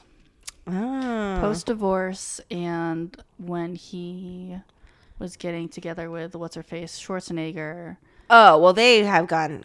full. Ham, and I feel like that's was when he started to really get into it. I just remember reading interviews about why him and Anna, like back when they were still married, like why have like you know people are always like you've been married for seven years that's ages in hollywood like how do you make Yeah, it happen yeah. right and then one of the things i remember him bringing up before was just like oh we're both very spiritual and take that very seriously but you're right that was the only thing he ever said he just said we're both very spiritual About him and him and anna faris oh really? yeah uh, but now you're so correct like now with him and his new wife it's like He's all every Jesus. post is about god and he's like Yeah. quoting bible verses and he's like showing i remember i don't again i'm not on social media and i don't really follow any of the celebrity news but i Hmm. do remember seeing um like they were like decorating the new home and she had like she was holding up in an like instagram Hmm. picture this new decorative art they're putting up and it was like something jesus related Hmm. and i was just like geez guys like Yeah. do you do anything else or Yeah, I yeah. Um But yeah, so I don't know. Anyway, but to be clear, Zachary Levi as Chuck. So basically, I want to date, Chuck. I don't know, like a boy who looks like a man boy who looks like he never graduated college and like wouldn't know how to cook himself a meal or do his own laundry or oh, like oh own his own apartment, maybe. Everything about that makes me want to die. I mean, not in real life, just Yeah. in fake life. Because you're right. The idea of that actual person is so exhausting to my soul immediately because you just know you'd be doing all the heavy lifting in the relationship. It would be the most irritating thing to imagine. But from afar, I'm into it. totally. So- I totally get it. So two guys from me that you not that in no way shocked you that you were like this lines up exactly with what I thought. Mm-hmm. What do you got going on? Um, I can't remember if I mentioned him last time. I may have, I, because I talked about Pedro Pascal, who I'm still super obsessed with. Um, but uh, Oh my god! Speaking of which, I've Hmm. since watched that that Wired autocorrect interview with him oh yeah, and Oscar Isaac. yeah. I was like, I'm in love with them both. right? I want them to both collectively just be my family Same. somehow. Same. Yeah, so good. Anyway, sorry, I'd be okay with just being friends with both of them because they seem very fun. Yes. You just want to like hang, Hang out, out. with them I want to have a barbecue with them and just joke and watch around. them just be doofuses with yes, each other. Yes, so one hundred percent. Anyway, I'm sorry. Um, continue. Uh, the only person I can think of at the moment is uh, the guy who plays. I'm pretty sure I talked about last time. I'm so sorry. Uh, the guy who plays um, uh, Pablo Escobar in. Oh my god. Here's the thing That's in right. But in real life, because he had to gain so much weight for that role. Yes. In real life, he's so fucking handsome. I think you did bring up either we talked about it in person, like while we weren't recording, or something, but we definitely talked about it. Did I show you pictures of like you yeah. did show him as a regular he, person, like- and he's adorable. He's and he's in a new show or movie on Netflix called Sergio, and he looks so good. I was shocked Yeah. when you showed me that picture. Yeah. because he is actually so attractive, He's like, go, go, so attractive. and you just would never think, looking under that Narcos exterior, Yep. that that was possible for him. Yep. So good. That makes sense. I don't know if there was anybody else. I've just been a, on a real Pedro Pascal roll. uh, That's um, fine. You're you're grooving with Pedro. Um, but I do have a hypothetical for you. oh, okay. Um, have you seen pretty much all the Marvel movies? Yeah. Um, I was recently this weekend actually uh, rewatched part of Avengers Endgame, Oh, nice. and when uh, at the end, uh, when uh, Captain America thinks he's just fucked. He's all by himself versus Thanos. Um, and then all the little swishy uh, golden circle things, portals open, and like everyone starts to step through. Um, and then I uh, wept a little bit I've seen this movie a thousand times, and I still am just like, oh. Um, and I was like, wow, there's a lot of Marvel characters. And I was like, which one would I want to be? Taking into consideration ah. all the things like their backstory, Backstory. where they lived, like their life before this, if they had one, like do they die, like all like their abilities, like who they're like all who they're friends with, who their family is, like all of these things. Interesting. I have chosen mine. Oh boy. Wait, you answer first. So I uh love Shuri. I think from Black Panther. I think she's fucking awesome. She's She is awesome. I think she's fucking gorgeous. Um and uh she grew up in Wakanda, which is by far in a way like the best place in all the MCU. Like Oh yeah. it's like I you know I love water, so these waterfalls, I'm feeling it. um, and then like all the technology and stuff Yes. is amazing. She's brilliant. Yep. She like runs the R and D for him. Low key a princess. Fucking princess. I like her outfits. I like her style. She's got Angela Bassett is her balls. mom. Yeah. Yes. Um, she makes cool tech for herself, like her like punchy little oh like glove things. cat arm thingies. Yeah. Paw thingies. Yeah, yeah. that she like it looks like she's punching and it's like pew Yeah. pew pew pew. So fucking cool. Yeah, yeah, yeah. Like she gets to work on Sebastian Stan's body to try to repair him when they bring him in yes. as the Winter Soldier. Like she gets to work on Martin Freeman. Great. Oh, he's on there. I I think he's adorable. oh, for sure. Um, so taking into consideration all of her, I'm just like, yes. And she's funny. She's got everything that I love. This is a really good question, and I feel So- like a hard to answer one. Let me roll through all the movies for you just as a reminder. Thank you. I would appreciate so that. that's why I have my computer open. So we got Iron Man, Right. Iron Man 2, Thor. So you got all, think of all the people in Thor, Yeah. Uh, Captain America. What if I like the idea of the character, but I don't like their representation in the in the movie? Oh, curveball. All right, give it to me. Well, uh, this isn't necessarily my answer, but one Okay. thought I had when you said Thor was like I did like the idea of Jane in the Thor movies, Oh, but. I did not, to Yeah, be honest, like Who the way did? that Natalie Portman played her, or the way that they used her in the films anyway. Agreed, 100%. Um, so keep that one in your back pocket. Uh, you got um, Because she's a scientist. fucking nerd. So you got Iron Man 3, Thor the Dark World, Captain America Winter Soldier, Guardians of the Galaxy, Avengers Age of Ultron, Ant Man, uh, Captain America Civil War, Doctor Strange, Guardians of the Galaxy 2, Spider Man Homecoming, Thor Ragnarok, uh, Black Panther, Avengers Infinity War, Ant Man and the Wasp, Captain Marvel, Avengers Endgame, Spider Man Far From Home. Do we know what Zendaya is gonna be in the universe yet? Uh, we do not know Okay. because I also thought of that one for you. And Yeah. I thought of one other. I, as a character, super super like Zendaya, She's hilarious. She's Yes. super cool. And I'm pretty sure at She's the fun. last movie, and again, I haven't seen it since it was in theaters, so it was a while back. Mm. Same. But I remember it kind of hinting like I was like, oh, that's who they're gonna make her. I think, um, but and I already have immediately forgotten what that was. But um, my gut reaction because my favorite character since I was a kid has Hmm. always been Spider Man. Oh, I did not know that. Yes. I was obsessed with Spider Man. Really? And when I was little, I would always watch the Spider Man cartoons on TV. I never read comics as a kid, so I can't have like claim to be familiar with the comics Mm-hmm. at all. Um, but yes, I watched Spider Man like religiously on TV. Um, because I loved his story Of course you did. that he was a poor graduate student Yep. that literally couldn't support himself in New York City on his stipend and had to work part time as like a photographer for an asshole at a newspaper. And then on top of that, when he gets his powers, mm. at least in the cartoon version, it's not really represented that way in all the movies, but in the cartoon version, when he's like making his suit and he's making his webbing, he's doing that through chemistry because he's a graduate Yes, student in yes, yes. chemistry. Okay. So it's like it's yes, he got these radioactive spider powers, blah blah blah, but he also had, Had to, to use do it himself, Yeah, of, like he had to use his own personal intelligence and like ingenuity, and like it's not like he's coming from a super privileged background, right? He's not like a Tony Stark, Mm-hmm. Right, right, Who. Mm. I was I wasn't even aware of as a child, but like I didn't know that character. But he's not like a Bruce Wayne where he's just like a billionaire Right, right, right. casually.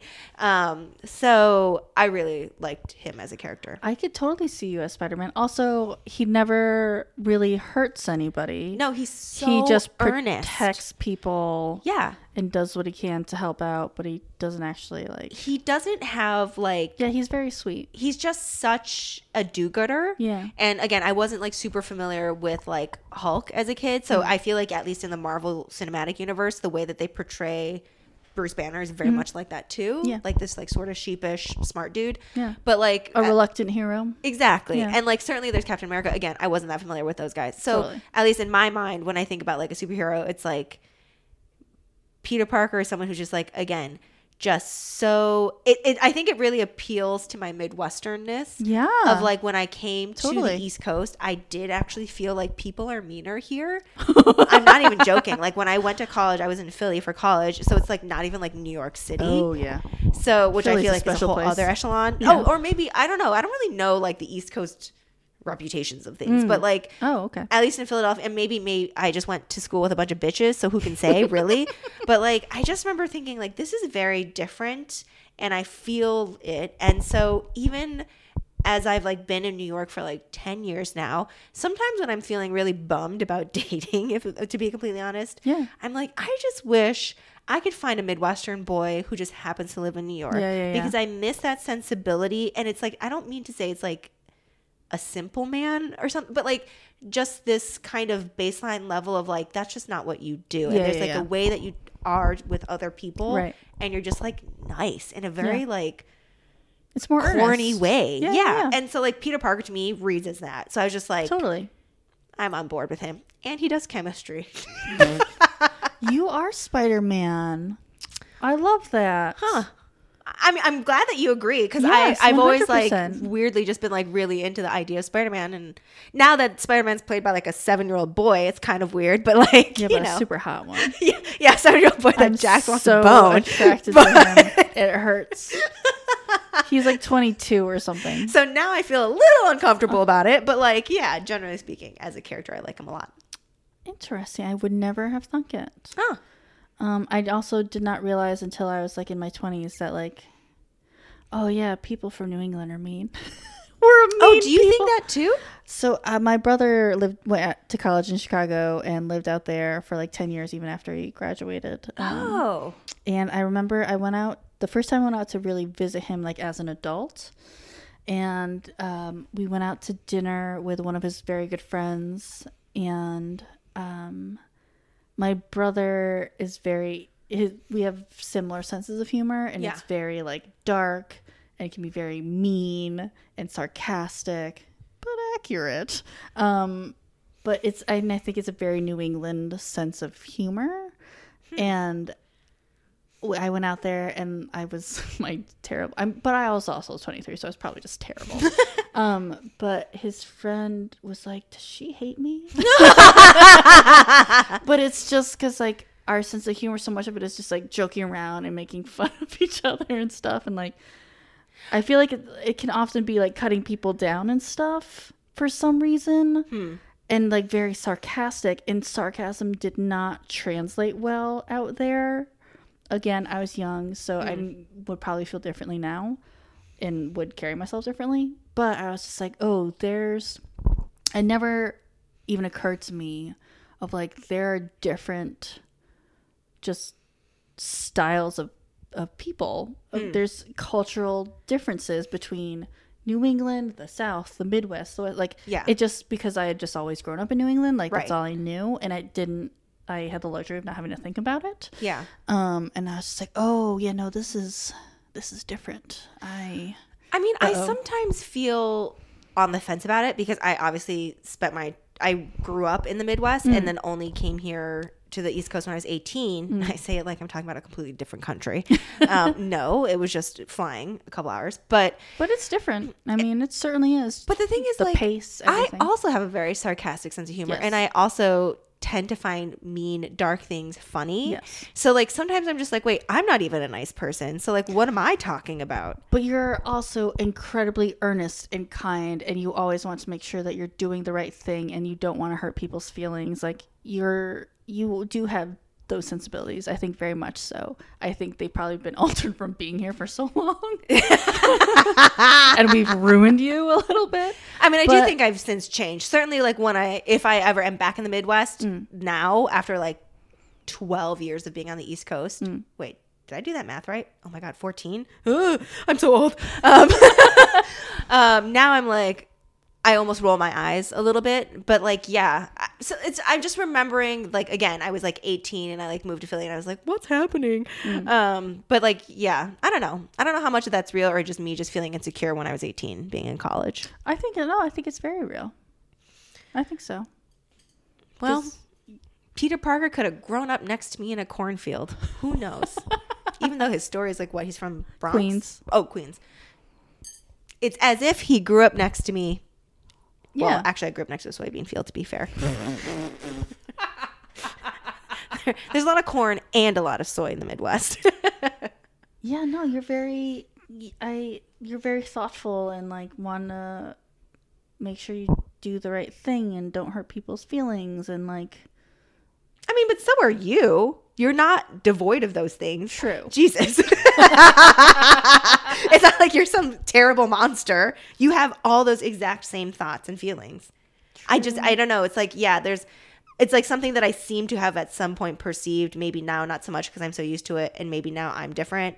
But it, it's somewhere in my head. I still think that for But some reason. When I meet people who are from the Midwest, I can tell beforehand, like, oh, this person's from the Midwest.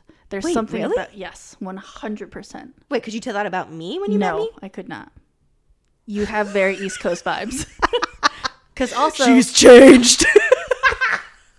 well, also you talk fast, and usually, and like I Oh. feel like in like northeastern people, they we tend to talk faster. the stereotypical things of like a northeastern person. Yeah. Um, but like most, it's more so with men. Um, probably just because I've more known more men from the Midwest than women. Hmm. But like, just the general, it's very like laid back vibe. Um, they do tend to talk slower. They do tend to be more earnest. like it's so true, and like very just uh, one of the editors. Um, uh, who I work with is from the Midwest, and he's just like super calm, like very chill, and like one thousand percent. I was like, oh, he's not from the Northeast. 'Cause we're just a neurotic, He wasn't here. sarcastic, mean people. yeah, Yeah. Maybe that's what it is. It's just like people who didn't grow up probably like near a big urban center. Hmm. Maybe that's also partially why I still have some of those things because I'm like, I grew up in the Midwest and very definitely a suburb that was like slow and sleepy, but like still pretty close to Chicago in as much as Chicago can compare to something like New Yeah, York. yeah, but, totally. you know, well, yeah. Anyway, so that's why I love Peter Parker.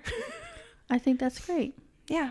You're Spider Man. Just trying to meet a Peter Parker here in the city. I have none of the intelligence or abilities that Shuri has. I just think she's cool. oh, she's a thousand percent so cool. uh, no, she's funny.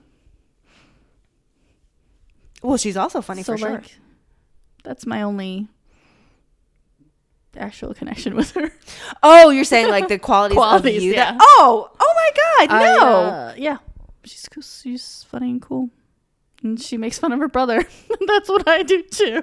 I think you have lots of qualities like her. Yeah, you don't live in Wakanda Oh, with a lot of I access did. to vibranium, but if only Zen. you're just as like funny, quick, resourceful. She's real sassy. She is. And I don't mean that in the stereotypical black person way where they when Oh. white people say sassy t- as Oh, a coded God, word. yeah. I mean in, in an actual she is very Yeah. sassy.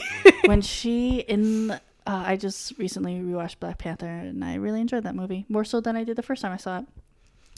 Um, when uh, Forest Whitaker's character, um, the first time Chadwick Boseman is becoming like Black Panther or whatever, Yeah. is like the king of Wakanda, and he basically does kind of what they do at weddings is like, does anybody have anything else to say or whatever? does anyone else want to like challenge him for it? And she starts to raise her hand. it's fucking great. Um, and poor Angela Bassett is like, Jesus Christ, like this girl, like what am I Angela? Bassett, such a queen. She. Um, yeah, I, that was my only hypothetical for you. Amazing.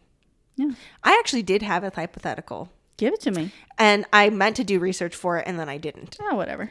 But do you remember several podcasts ago when we hmm. very memorably discussed like our top five dudes, and then who would we actually marry? Oh yeah, yeah. Uh, and oh, na- my thought about it, because I was laughing to myself about how for my two dudes this week, it wasn't even the people; it was like the The characters, that they played. Yeah, yeah, yeah. So I wanted to ask for those same five dudes. I meant to, of course, go back and listen and figure out who our five dudes were because I couldn't quite remember. Oh, God, I'm not gonna be able to remember. so we don't have to necessarily choose the same five dudes, Okay. but among this whole pantheon of men that we've discussed in just 11 short podcasts, oh my God, have we run out of men? I'm not sure. Never. Um, if we're only thinking about their characters, Oh. who would you marry? And I was thinking to myself, I think you might actually still choose Christian, to be honest. I've never seen the show. I've only watched. You've not one seen episode. Orphan Black? I've only watched the first episode. Oh, because in the show, he's pretty fucking great. That's awesome. he's that same nerdy doofusy, but so like down, like ride or die for his wife. Nice. And so it's like they have that crazy neuroticism, Hmm. but he's just like so here for her. I might go with someone who was not who I've not discussed, because I think in my head he's married. So like he's off the table. He's not an option for you. yeah, no. Um, but I think me, like many other nerd ladies, I really love Jim Halpert. Yes. and like he is like he's all about Pammy and they have but like they have a good time. And so wholesome. Yeah. Yeah. I think um I think I would probably go That's with such him. a good answer. I wasn't even thinking about him. just like John Krasinski in real life like you got Emily Blunt. Yeah, why am I even thinking about you? That's so real. But I think like I had such a crush on him. I still I mean I still do. I think he's adorable. yeah. He seems like a very nice guy. Um but yeah, I think I would uh I mean I'd also marry like Captain America. I'd marry a lot of guys. a lot of characters. Well, because the characters are like, well, for the most part, the best of them. Like, Right. not a lot of the guys we've discussed have played terrible people Yeah. a bunch of times. Um, but yeah, I think my he was the first one who really sprang to mind of like, oh, easily I'd love to marry him. nice. So supportive. yeah. Um, That's such a good funny. one. Yeah. What about you? Well, I didn't even think about this for myself. so I actually now have to actually think. Uh, I can't remember who your guys were. I just remember we landed on, based on your recommendation, Alexander Skarsgård. Oh, right, right, right. But all the shows I've seen him in, I do not want to be with those people. I mean, I can Or see movies. you like. I mean, you could marry Chuck I could. or Ben Whishaw's Q. Yes. Or I could marry. I don't even remember the name of Jack Whitehall's character in Good Omens Mm. anymore. Newt Newton Pulsifer, maybe. That sounds so correct. Yep. Of course, his name very would be Newt. Very Neil Gaiman Terry Pratchett. Yes. Um. Actually, the first thing that came to mind, which is actually so funny, because then I was immediately like, I'm not even answering my own question properly. um, and it's not even like romantic, but my, f- at least current favorite relationship Mm-hmm. on television Mm. has been Alana and Abby from Broad City. Oh, Did you ever watch Broad City? I do. okay, I Not like um, I've seen a bunch of episodes, but I never like actually watched a season through season. gotcha. I did. I see the episode of Jason Mantzoukas. Yes. of course. so I was gonna say that like the reason I really like that show is because those are two super strong female characters where the core of the show is their friendship Yeah. and it's only positive. And in the same way True. you were just describing Jim as Mm-hmm. being like just endlessly supportive and like loving of Pam, those two women I feel like are endlessly supportive of each other. Totally. And especially with Alana's character, like Abby is I with those two girls I see myself as the Abby Okay. if that makes sense. Like Yeah. I'm not as like outgoing and sort Same. of crazy I and feel the same whatever as yeah. Alana. So like I'm always like I wish I had an Alana in my life who was like such a um dependable cheerleader but also wild enough to like sup- push you to do like wacky shit that Hmm. you would not otherwise think you could do. Totally. Um, so if she were a man, I guess I would choose her. Is what I'm trying to say because that was the immediate relationship I thought of that I really liked. But yeah, she's she's a she's not a man that we've discussed. So I'm trying to I'm trying to figure out a man that reminds me of her. That's tricky. Yeah, I don't know. I should have come better you're friends prepared. with another Abby instead of a Nalana. Though I will support you. That's so funny that you say that because Day I feel like in a lot of ways, I, I think of our relationship as an Abby and Alana Totally. relationship. At least for me personally, I'm not trying to like horn in on your life and and say that. Zen, that in like one or two short years, you've become my best friend. that's all I've ever wanted. I'm number one. My plan is working. I've stepped on the heads of so many other women to get here. I don't fucking care. I'm actually more like Loki. Um, unfortunately, instead of pushing you to do like crazy, fun, wild things, I'm pushing you to like, if you don't want to do those plans, don't do those plans. yeah, you're pushing me to do the wild things of considering my own feelings and emotions first before deciding to commit myself to stuff.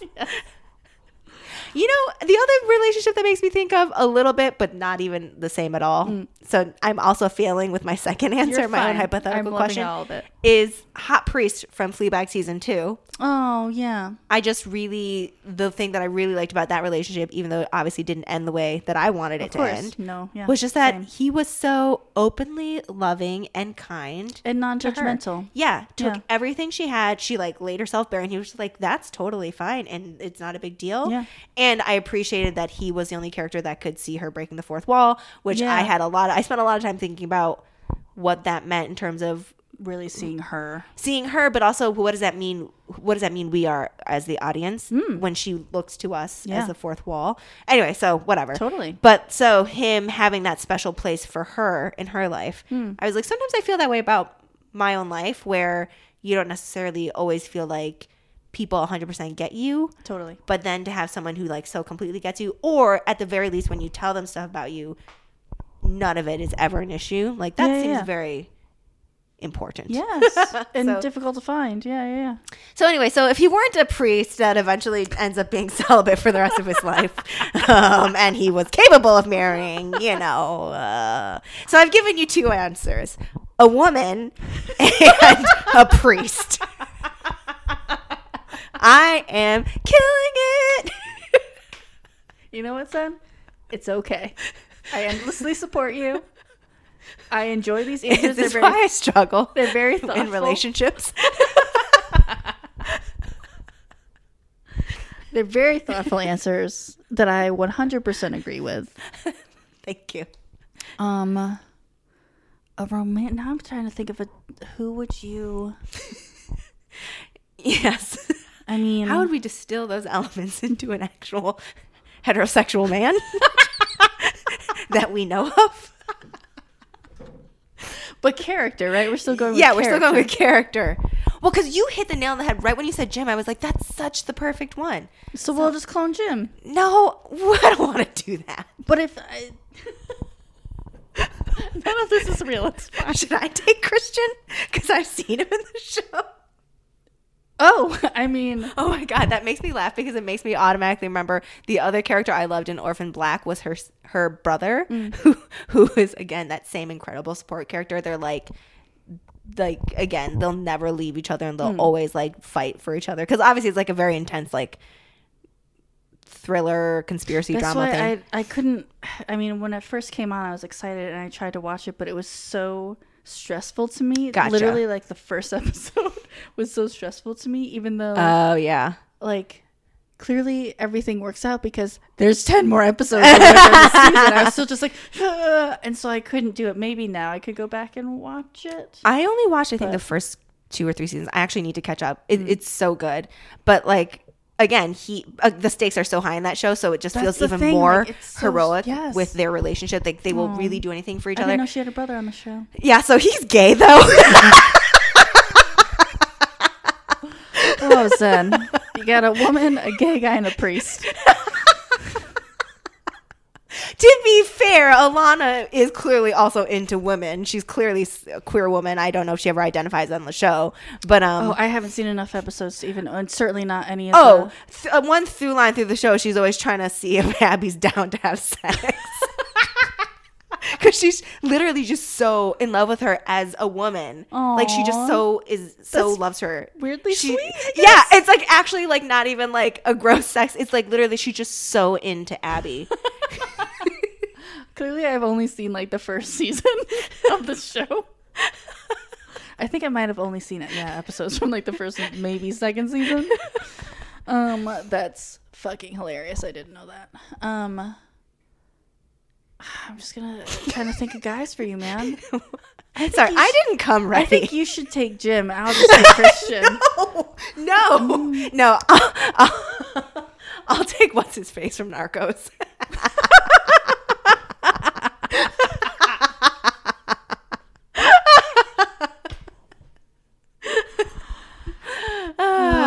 I'll take Pobs. Pop, Pobs? Pablo? Pobs? Pablo. Sure, you can call him Pobs if you allow it. Pop, Pop? I mean, he's a like billionaire. yeah, I mean, He's not the snappiest dresser. I would have anything I ever wanted. So many homes, big old pool, like Beautiful locations. beautiful locations. Uh, Hopefully not too many mosquitoes, but you know. I mean, you know, you can get some of those mosquito magnets and be fine. we had one of them when I was a kid. I don't know. I'll uh, look. Maybe I just need to do some serious thinking. He loved his family, but he also cheated on his wife. That's right. I mean, and then there was the murder. then there was the whole like, yeah, uh, coke kingpin thing I mean, like that might get in the way a little bit. He's a businessman. yeah. Well, okay. So maybe I'll just try to spend some time thinking about a straight heterosexual. oh, Wait, those are two words for the same thing. some straight man that embodies those characters. I'll think of it. I'm sure I'll come to it. Oh, you know who else I would it, character? Hmm. Um David Tennant's version of the Doctor from Doctor Who. So good. He's really fun and funny and silly, that is a great answer. but also like But also will at Willing some to point fucking- disappear. willing to fucking throw down if you piss him off. will at one point basically Okay. die and be reincarnated. I mean, listen, I found Matt Smith attractive. Uh, I'll have to skip the Capaldi years. I find the lady attractive, so like that works. Dave toes. Doctor Who's a good one. He's, I really, he's my favorite doctor. He's just so. He's a little flighty for me. He is a little flighty, but I still love him. Yeah, no, still great. Still a If great option. if I could take that doctor, but he's also madly in love with me, great. Yes. that's all I need. But Yes. like, yeah, Wow. Great answers all around. I didn't know you were a Doctor Who fan. Should I just say the cartoon Peter Parker? Yes. An illustration. so I have a priest, a queer woman, a gay man, and an illustration.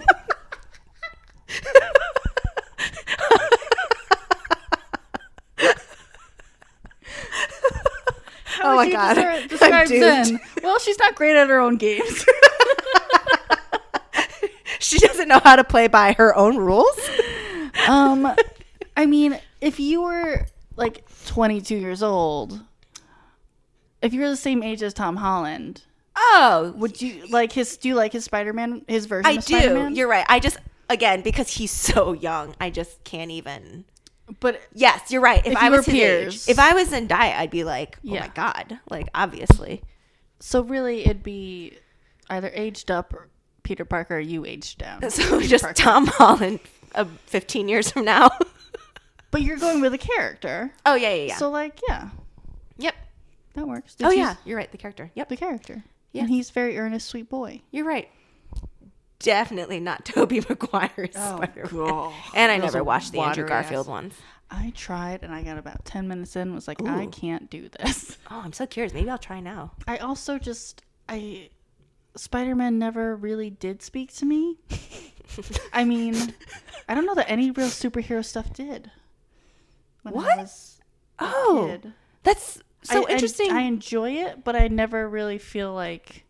that's so funny though that your hypothetical was all about that. That and you're just like none of these characters speak to me. honestly at this point like i enjoy them um i think i've really because they're action movies and i love an action movie and they're spectacles and awesome but as i got older and they made more of those movies and they made more female characters i think i was i've been more intrigued by that and stuff and been like i like these ladies Yeah. they're pretty fucking great yeah, um like more interesting stories too. yeah and their powers are interesting and Not as much like. I mean, this sounds horrible to say, and I don't mean it that way, but like sort of cookie cutter story of like yeah backstory, like main obstacle, then they come out as a superhero, like that whole kind of Mm-hmm. Yeah. very predictable arc. or even just going beyond um black widow of just like she kind of uses just like sex in a way to Yeah. kind of and like she's a spy but you never really see her being a spy They, Like, I don't you- think she used her well in the movies. not at all and she's great with a gun like I mean, I'm excited for her standalone movie for that too. reason. It looks really good. They just like shoved her in there to be like, see, we have a woman, yeah basically and she's hot. We have a woman. We put her in a fucking skin tight latex outfit, and Yeah. I'm Joss Whedon. I just trained the camera on her ass multiple times, and it's fucking gross. Like, Yeah, cool. And then I feel like someone eventually was like, "Can we maybe put in like actual female characters who are interesting and yeah. dynamic?" And Can we blah, show blah, her blah?" doing something? Yeah. um, and so now they're just they're awesome. Mm-hmm. Um, yeah, I don't know. I don't really feel connected, but I enjoy the stories and I guess the characters. I Yeah. don't know. Yeah. I just want powers. Is really all. Oh, a thousand percent. Don't we all? I mean, yeah, Spider Man's powers are not my preferred powers. What I No. was going to say, if not Spider Man, I would be like Captain Marvel. Yes. Because I mean, well, I also liked her story a lot too. I just I wasn't aware of her until the movies Same. basically came out, and I like read up on her backstory. Totally. But I love it. I'm all about that brand of feminism, and um, yeah, she's a nuclear bomb, literally. So you know, I'm into it. if you could have anyone's powers, would it be hers? Of that whole MCU? Um, probably, I guess. Yeah. I like the idea of being able to fly. And like fly through a giant Alien warship spaceship, yeah. and just blow it up. Yeah. Pretty cool. You can fly into space and not need anything. Exactly. Get a cool haircut. Totally into it. I um texted my friend and his response was not helpful of just like I don't understand what Doctor Strange's powers are. What are the Oh, what are the boundaries? the sorcery. what do they include? Everything Because apparently. like yeah, it seems interesting, but I don't actually know what they are. well, I think it's magic, Jax. What does that mean though? You it's know, like I need weird. to know. I don't actually. I only saw that movie once, and so like I, I saw too. it when it came out. So like now this is like how Same. many years ago? But Same. So it's like literally like bending reality in space and time, right? I guess. Oh, you know what? No, I don't want Doctor Strange's powers. Scarlet Witches are pretty fucking cool. Oh, Scarlet, she is very powerful. super powerful. I don't actually totally understand the source of her power. Like Me I know neither. she was exposed to one of the stones, right? And that's how they get it. No idea. Her and her brother. Yeah, I think so. Um, But like, Oh, she yeah, can use them for both protection, Yeah. and also to like she can like make things. But she also has like a mental component. Like she remember when she one of the movies like went into Tony's brain. So like she has more She has powers than I think they show in Yes. the um, movies. or they just kind of are like, yeah, she can do it. this, and then continue Yeah. on to the next thing. And her brother's fast. I'm actually also excited for WandaVision for that too because I think that'll be an opportunity for them to really explore that stuff. I wish they just gave her better outfits. I don't like her outfits. I yeah. I think I might go with her powers, though. I'm trying to think of. I mean, the Wakanda stuff is so cool. Though. I was thinking, I was like, do I want to be Black Panther? Because then it's just like in you. well, uh, well, oh, Thor. Thor also. it's sort of like, do, you wanna be want the actual? Yeah, like, do you want the powers in you, or do you want them like sort of like partially, or maybe totally, like in the case of Stark, like the technology around I want you? them to be part of me. Yeah, I don't want I them think to so be too. taken away. Actually, Thor's a great one. I would Thor's love a fucking pretty. hammer. I like that he gets an accessory. Yes, and I like that he gets his accessory and like inherently is like you get to smash s- shit with it, and not in like the Hulk smash way, but Right. like you know, like Take yeah, out bad guys yeah, like it. fling it around and boomerangs Yes, back yes, at you. yes. You slam it into the ground and like, poof. Yeah. it's great. you can just like conjure up the like lightning stuff and just go down and punch the ground. His costume is among my favorites too. I love Yes. a red cape on like battle gear. it's so I hate- majestic. I just I don't like capes. oh no! I'm just like you. What purpose do they serve? to look cool. I see, here's the thing. I'm also someone who doesn't like. I don't like drawstrings on pants. I don't like ties on a dress. Like I don't like I don't even know what you're saying. I don't like now. extra bits. And I don't to like me, drawstrings on pants. I hate drawstrings. I take them off of all the pants that I own. Cut them. Zip zip done. I hate drawstrings. I hate ties on dresses. Like I don't want extra bits. A cape is an extra bit that someone can just grab it or something. Get it out of here. Just give me the armor and a sweet haircut and be looking all handsome. Sorry. That's a good point. You're not like the. I like the practical argument you're I'm making. very utilitarian, and if it doesn't have a purpose, why is it here? You know? No, you don't know because you like a cape. It's well, fine. Doctor Strange's cape is like an entity. and so I'm fine with that because it actually serves a purpose. it could do some shit for It's you. It's basically the magic carpet of Aladdin. Oh my god, for real. You know, that's fine. I'm okay with that. Okay, yeah. So Thor's cape you're not into. I'm just like so. But I'm into his power. He looks great, and I love his powers. They're very cool. I like that he has an accessory. Because I don't like that Captain America's accessory is just a shield. Yeah, me neither. Boring. Give me a hammer. Give me an axe. Yeah, and it's a cool looking one too. Yeah. It's literally otherworldly. Literally. I, but I would not want to live in Asgard, even when it was still existing. It just looked very cold and metallic, and I don't like oh, it. really? I really wanted to live there. You can I also want to live in Wakanda. I want to live in all the places. I mean, fair. I really like uh, Doctor Strange's Bleecker Street apartment. Yeah, I did, but I was like, it's so dreary looking on the inside. It's a little musty looking. yes, Yeah, it needs some zhuzhing from a lady, and, I, could think provide that. at one of the movies they make fun of it like being a museum, and I'm like, yeah, and I love museums, but this isn't the good way that I like museums. The Yeah, way this feels, but you don't want to sit on a couch and have it puff up and just be dust. you know? Ugh. Um. So Thor's. Do I want Thor's powers? Black Panther, because he's just like strong, and I like his suit. he has really cool accessories, Very cool. extremely cool. Because of my girl. He's like the James Bond of Yes. the Avengers. That's very true. That's a good comparison. all the good tech. yeah. Well, I guess there's Tony Stark too, but I mean, But mm, mm, but it's so it, Tony's is so bulky because that suit. Like Black Panther suit is so hardcore, but it's just like sleek. I think the interesting thing too is like with Tony Stark, at least again in the universe, I don't know if in the comics it was different, but it seems like it's largely suit centric technology that he has. Very suit centric. very suit centric. yes. He's just making a bunch of different kinds of suits.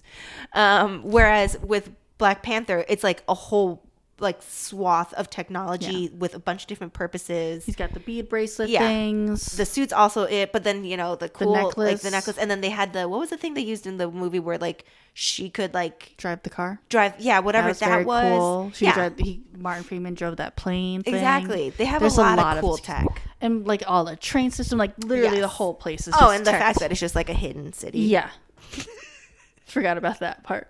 that For like, real. no one can find Yeah. unless they're allowed, and they have like a cool blue light tattoo in their mouth. Oh, that's right. You'd have to get a tattoo. I can do that. That's fine. I'll add it in there. I'll do that. All day, man. I just and the clothing that they wear that's like very like um traditionally inspired is so beautiful too actually the colors Yes. everything And I love um the like kind of like paint and stuff. When, Yes. During the ceremony, like Shuri's face looks super cool. Yeah. And I forgot about it when, and then when I was watching Endgame, they're the first three to step out is Okoye, um, T'Challa, and Shuri. And Shuri has like the cool like face paint stuff. Mm-hmm. I was like, oh, that looks so awesome. I would look like an idiot. but that looks awesome. And I'm very jealous. And she's got the pupils on her hands. I'm just like, yes. I, oh, yeah. Anyways.